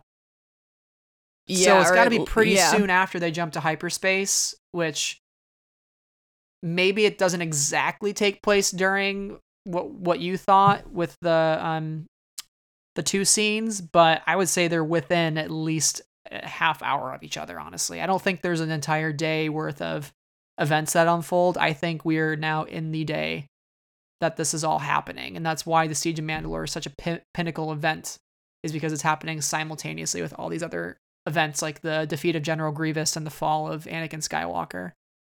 Yeah, like a, a lot of people are still thinking there's a whole nother day to go. And I'm like, I, I don't think that matches up with the timeline Mhm. because they would be back on Coruscant. Like Ahsoka would get, be standing in front of the council in less than a day. yeah, So it, it just doesn't match up to me. Like that this is still a day before Anakin's fall, it's still a day before Order 66. Mhm. I don't know. I could be wrong. yeah, definitely. And maybe maybe they like delay for a day before they leave with Maul for some reason because like Rex and Ahsoka spend like ten hours looking for her lightsabers or something. But I I don't know. Where are I they? I'm hoping we I- I'm hoping it I mean I'm sure it will become clear next episode like how all that matched up in the timeline. What if what if What if Maz no, Brad, what is it? What if Maz Kanata shows up with the lightsabers and she gives them to Ahsoka and Ahsoka goes, Where'd you find those? And she goes, Good question for another time and then leaves. oh my god. She's like, Who's that lady? Oh my goodness.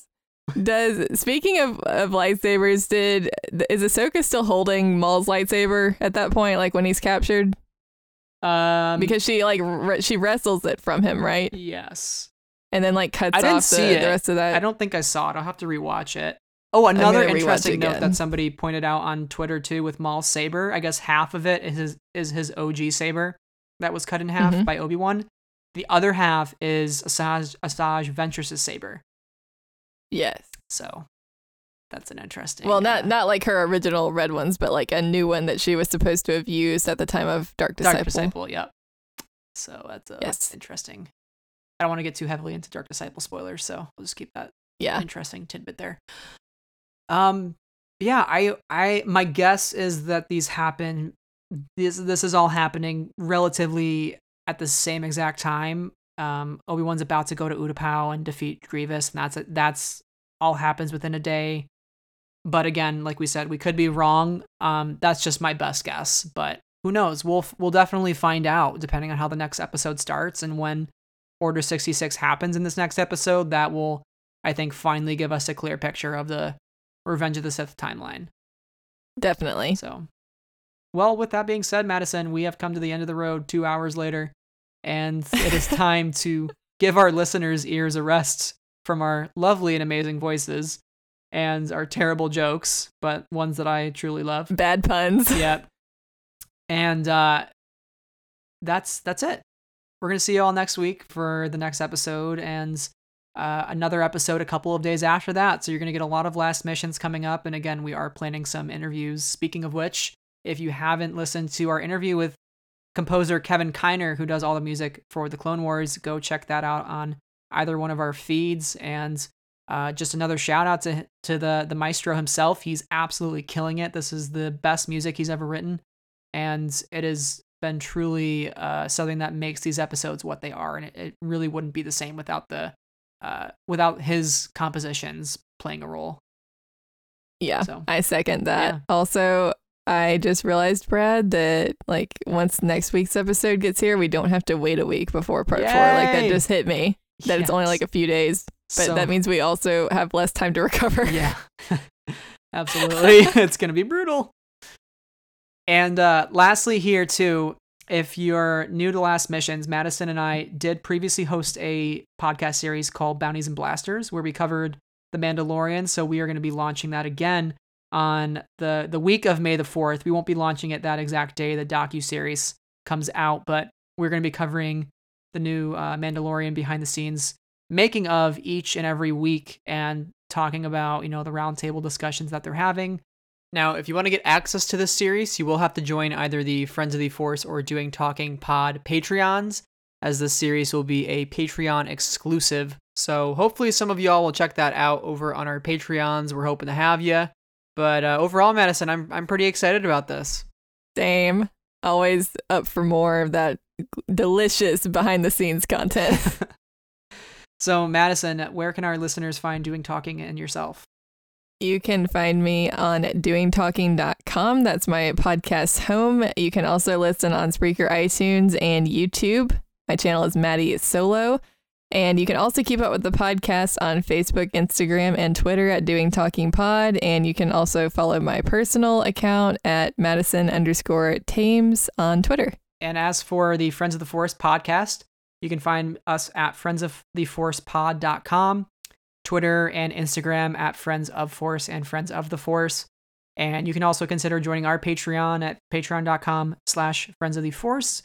And we are a part of the Star Wars Escape Pods network, which aims at promoting positivity in the Star Wars fandom. So that is all for this week, Madison. I'm going to go rewatch this episode probably another 20 times from now until next Yeah, Friday. same. and you know what time it is, Brad? Oh, yeah. Begun. Order 66 has